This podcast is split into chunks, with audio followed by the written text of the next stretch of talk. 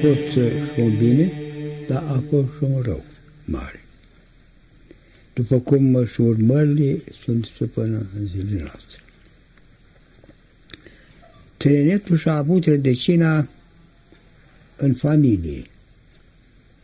Dacă familia a fost o sănătoasă, a fost o familie creștină, a fost o mamă bună, a fost o biserică sănătoasă, a avut preoți, a avut duhovnici, atunci societatea și lumea așa a tineretului a mers pe un drum sănătos. Dar după ce în sfârșit s-a supramodernizat lumea aceasta, precum și tineretul nostru, dezbrăcând nu numai de costumația lui originală, l-a dezbrăcat și de fondul lui sufletesc.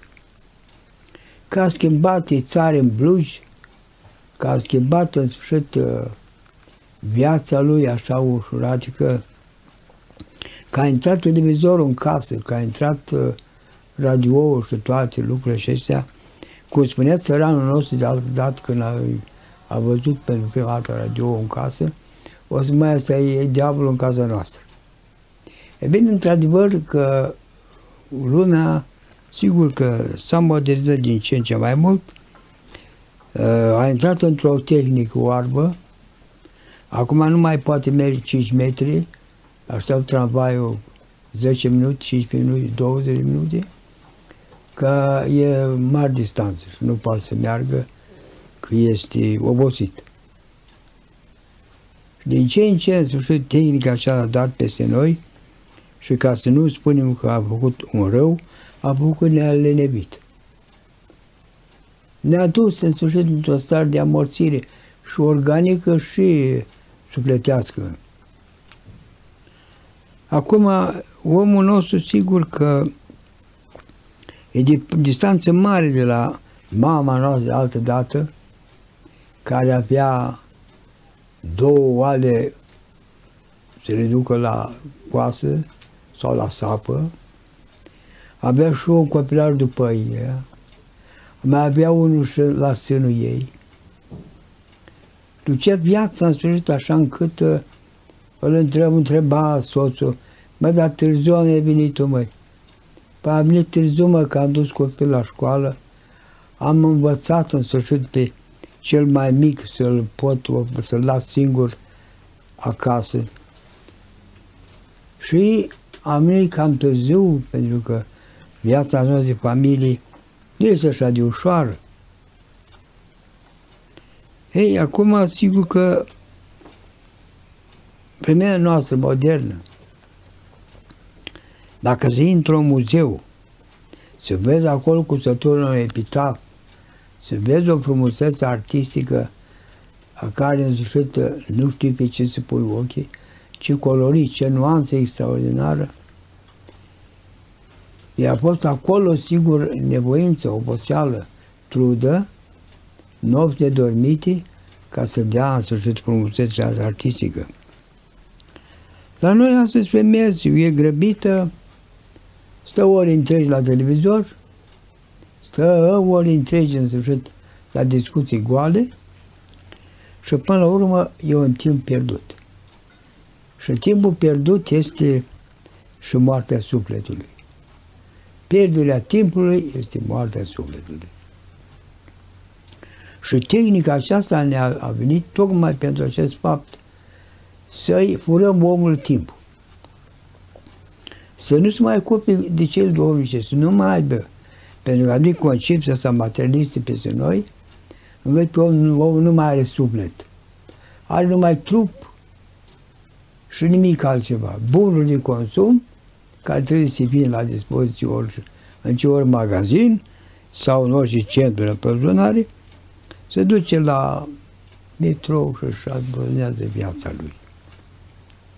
Merge șapte ori, zece ore sau douăsprezece ore la un serviciu, vine acasă, se îngrijește în sfârșit acolo de o hrană mai puțin sănătoasă, pentru că acum vine și schimbarea genetică a alimentației, vine și structura aceasta nouă, pe care omul le gustă tot mereu. Omul nu mai are un, un suport sănătos, să aibă un sirop, să aibă o, un ghivei, să aibă o hrană, o băutură sănătoasă. Ia sticla, o desface, puși cu un cartuș, îl amețește la, la sufletul acestor gaze din sticlă și copilul bea, săracul, și bea, îi pune și la drum să aibă, nu mai are laptele natural, nu mai are însușită nici dezvoltarea lui naturală, pentru că sucurile se par la un moment dat și copilul, pe stradă îl vezi unul după mama, o sticluță după el și trage din... Și cât de când e născut, e fals copilul, născut îndată îi pune suzeta în gură. Trage toată ziua acolo, dar nu iese nimic. Ca și omul, un colectiv. Băieți, vă dăm toată munca voastră, aici este, ogorul, pământul este al vostru. Vă dăm drepturile, vă dăm totul la demână să aveți. Iată, aveți club în sat, aveți uh, sale de distracție, aveți sale de conferință, toate sunt la demână noastră. Drepturile omului, drepturile omului, numai promisiuni, dar nu apar nimic în realitate în dreptul cu adevărat lui. Drepturile omului ca o pasăre, Domnule, să treacă, să trăiască în libertate de plină, ca o pasăre să aruncă sunt la înălțimea mai frumoasă, și de acolo se va nimicia pământului. Se vadă păcătoșenia, se vadă scăderea și uh, părbușirea cu timpul. Pentru că tehnica aceasta, noi am luat-o prea devreme, am luat-o prea abrupt așa, ca să putem rezista împotriva ei. Acum, sigur că omul nostru se vede în fața televizorului, se vede în fața calculatorului. Ori întregi se pierd, ori și zile întregi. Lasă o serie, vine alta. Vine o știință, are o revistă, revista îi pun din ce la îndemână alte tablouri, alte curiozități, alte sporturi, alte competențe de, de mișcări, artiști și așa mai departe.